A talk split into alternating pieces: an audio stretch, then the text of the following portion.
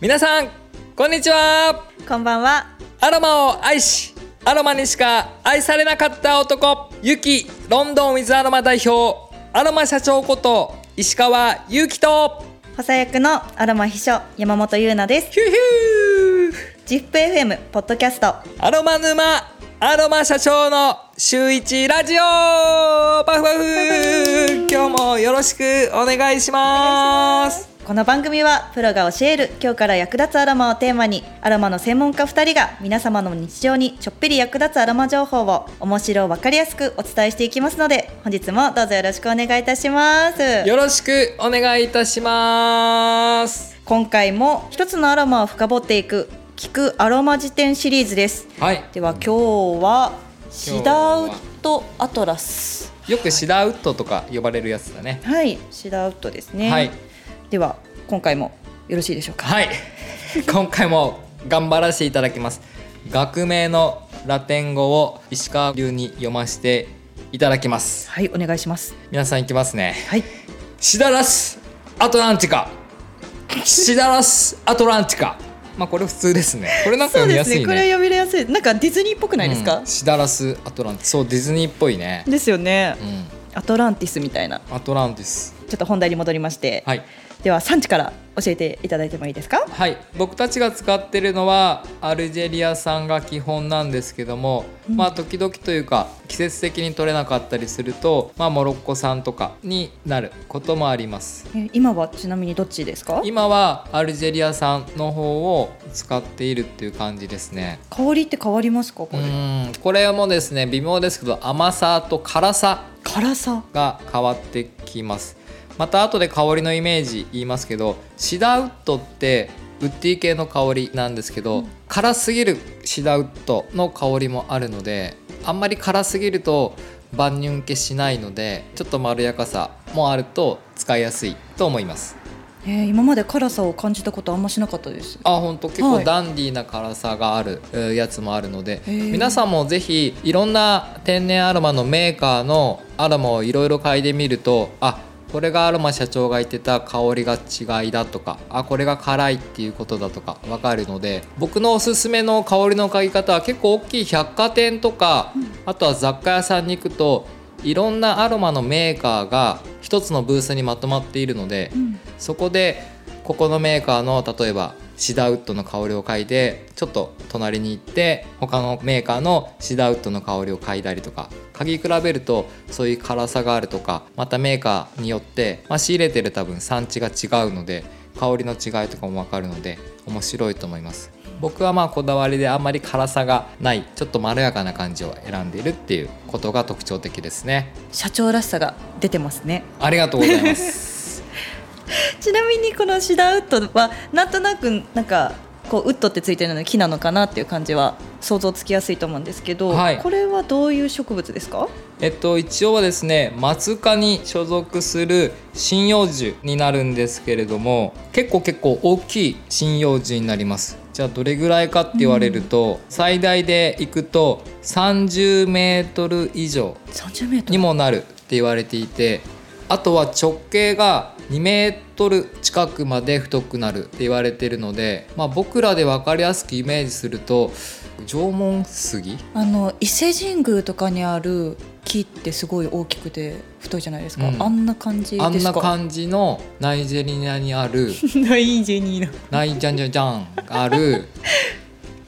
調子が出てきたね。秘書もね 緊張が解けてねそろそろいじ始めますからね。皆さん楽しみにしててくださいね。ですかそこ。もあなのでもう本当に巨大な木から取られる精油になるんですよ。でこのシダーウッドアトラスシダーの語源はアラビア語で力という意味になっているみたいで針葉樹の中でも最も大きく根をしっかり張るため、まあ、力の象徴とされていたっていうところからシダーウッドアトラスという、まあ、名前がついたっていう由来があるそうです。えー知らなかったですそこまでは。はい、僕もですね昔一生懸命勉強したことをですね昔のノートをほじくり返して今また新しく勉強しておりますので おかげさまで知識がどんどん増えていっております。私も一緒に知識が増えてて嬉しいです。ありがとうございます。もう本当にアロマ秘書になるね。はい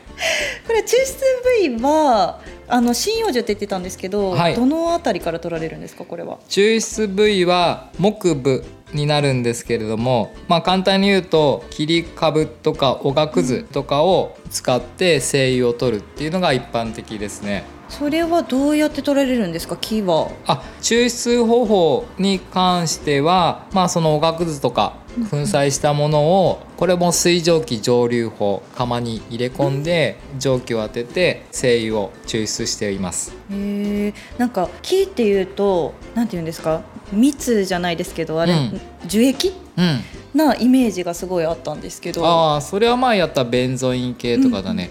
これはどっちかっていうとあんまりこうネチネチした液は出ない木ちょっと乾燥してるイメージが強い木になるので水蒸気蒸留法でそのまま釜に入れちゃいます。ありがとうございます、はい。香りのイメージは？香りのイメージはこれはもうウッディ系なので木の香りがありますね。まあ温かみのある香りが特徴的ですね。あとまあ表現としてはスモーキーで少し甘みを感じることもある人がいるかもしれないですね。結構高級なダンディーなオーディコロンとか香水の一部の香料にも使われているので、えー僕はちょっと大人っぽいぬくもりある温かい香りですね。こうブレンドすると私的に結構後々こう甘みがすごい出てくるものだなっていうイメージがあったんですけどこれはちなみにこう香りのトップミドルベースでいくとどのあたりになるんですか？香りの濃度でいくと、えー僕の中ではミドルからベースノート、まあ、ベースノートっていう教科書がほとんど多いですけどはい。意外にそこまでは重くないので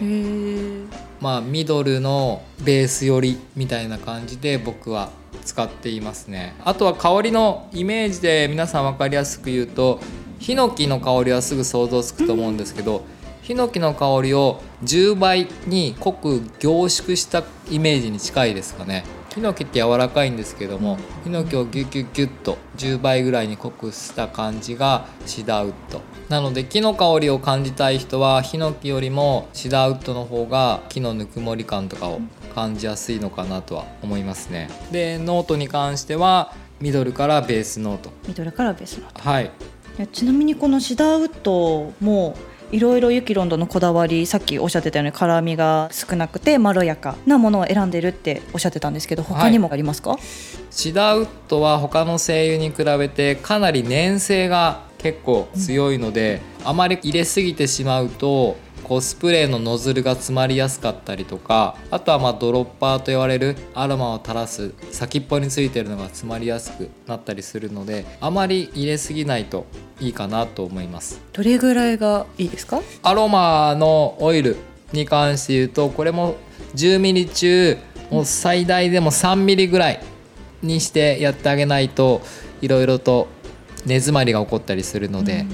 使う時は入れすぎないように使ってみてください。はい、ごめんなさい聞き忘れちゃってたんですけどこのシダウッドの効果効能なんかこう一番これっていうのありますか？うん、一番有名なのは呼吸器改善とかにすごく有名になっております。前回前々回かなお伝えしたカユプテの爽快感のある呼吸器系改善とは違ってこうぬくもり温める感じで呼吸器系の改善をしてくれるのでカユプテとかユーカリとかティートリーとかそっち系が苦手な人とかはこのシダーウッドを使っていただくと楽になると思います。呼吸系ということはこう風邪ひいた時だったりとかはにいいっていう感じですか、はい。あとは気管支炎の方とか喘息持ちの方とかそういう方に効果的なので、まあ、呼吸器系にいいと思っていただければいいかなと思います。えー夜嗅ぐと良さそうですねすごく。あそうですねこう胸のあたりがすっきりして深く寝つきがいいと思います。枕とかにシュッシュってしたりとか。はい。今ちょうどいい話振ってくれたんですけど眠る前枕にシュッシュってしてもいいですし僕とかはこうアロマスプレーを手の内側に両サイドワンプッシュワンプッシュずつつけて鼻の前で、えー吸い込んであとはこう鎖骨デコルテあたりにと首あたりにちょっと塗ってあげると本当に自分の鼻周りというかが約30分ぐらいふんわりいい香りで包まれるのででその間に眠っていただくと一番効果的な使い方かなとも思いますね。いいですね。すごいリラックスしながら眠れそうなのが今想像できました、はい、ウッドそう思うといいよな。あとなんか高級感があるよねシダーウッド確かにそうですね。ちょっと重厚感がある香りだなって思うのでえこれもなんかブレンドしたらすごいいい香りになりそう。うんありますか？おすすめブレンド。シダーウッドのおすすめブレンドは、はい。まあ、この季節ならばさらに重くしたいので、はい。僕ならばベンゾイン。とね。あとはフェンネルスイートを少し入れてかなりこう秋冬っぽい重さのある香りにしてしまうかなっていう形です。ただこれは結構な独特な男性寄りの香りになるので、逆にアロマ秘書としてこう女性向けというかはい。何かおすすめあるかな？私シダーウッドだとこれもさっき言ってた温かみの中でマンダリン？あ結構冬をイメージするなと思うので、はい。マンダリンとあと結構男性味も感じる香りではあるので意外となんか女性的な感じの香りを入れても面白いのかなと思うのでクラリセージとかあいいね。入れてみてもすごくいい香りに仕上がるんじゃないかなって思います。なるほど、うん。いいと思います。ぜひ皆さんもシダーウッドを使っていろんな香りを作っていただけるといいかなと思いますね、結構いろんな香りすごい合うあのものにはなるかなと思うので柑橘でもハーブ系でもいい何ですでよね。も合いそうですね、うんあとはまあシダーウッドに関しては肌のトラブルにも結構おすすめでオイリー肌の人とか、まあ、油症の人とかうん。そういう肌の人にも良かったりとかあとニキビのアクネ菌を殺してくれるっていうデータもあるのでー。ニキビ肌の人にも良かったりだとかあとはまたリンパ系改善って言いましてリンパ管の流れを良くしてくれる成分も入っているので体がむくみやすい方結構立ち仕事で夕方になるとパンパンになっちゃう方とかも帰ってきてからお風呂上がりボディオイルとかにちょっと混ぜてもらってマッサージとかしてあげるといいかなと思いますね。いいですね。使い方もこれもいろいろ様々。女性も男性も使い勝手がすごいいいオイルだなっていうのが。はい、あと心に関してはまあ鎮静作用が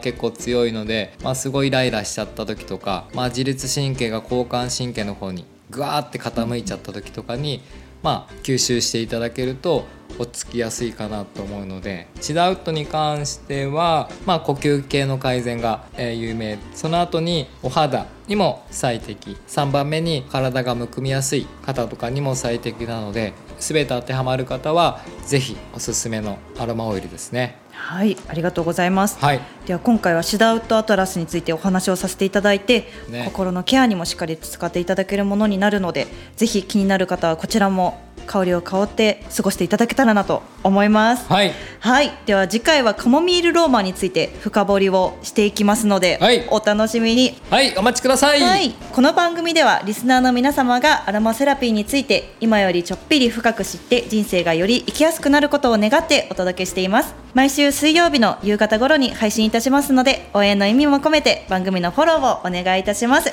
お願いしまはい。す、あとですね今ジャパンポッドキャストアワードリスナーズチョイスというのも受付中ですより多くの方にアロマを知ってもらうチャンスになりますのでアロマ沼を応援してくれるという方はぜひ概要欄のリンクからリスナー投票をお願いいたします。お願いします。またですね皆さんのご質問にもどんどんお答えしたいと思っておりますのでご質問のある方は概要欄にあるリンクからぜひぜひお願いいたします。質問お待ちしております。お待ちしております。何でも気軽に聞いてくださいね。よろしくお願いします。お願いします。それではまた来週 Have a nice アロマライフまた来週です。風邪ひかないでください気をねつけて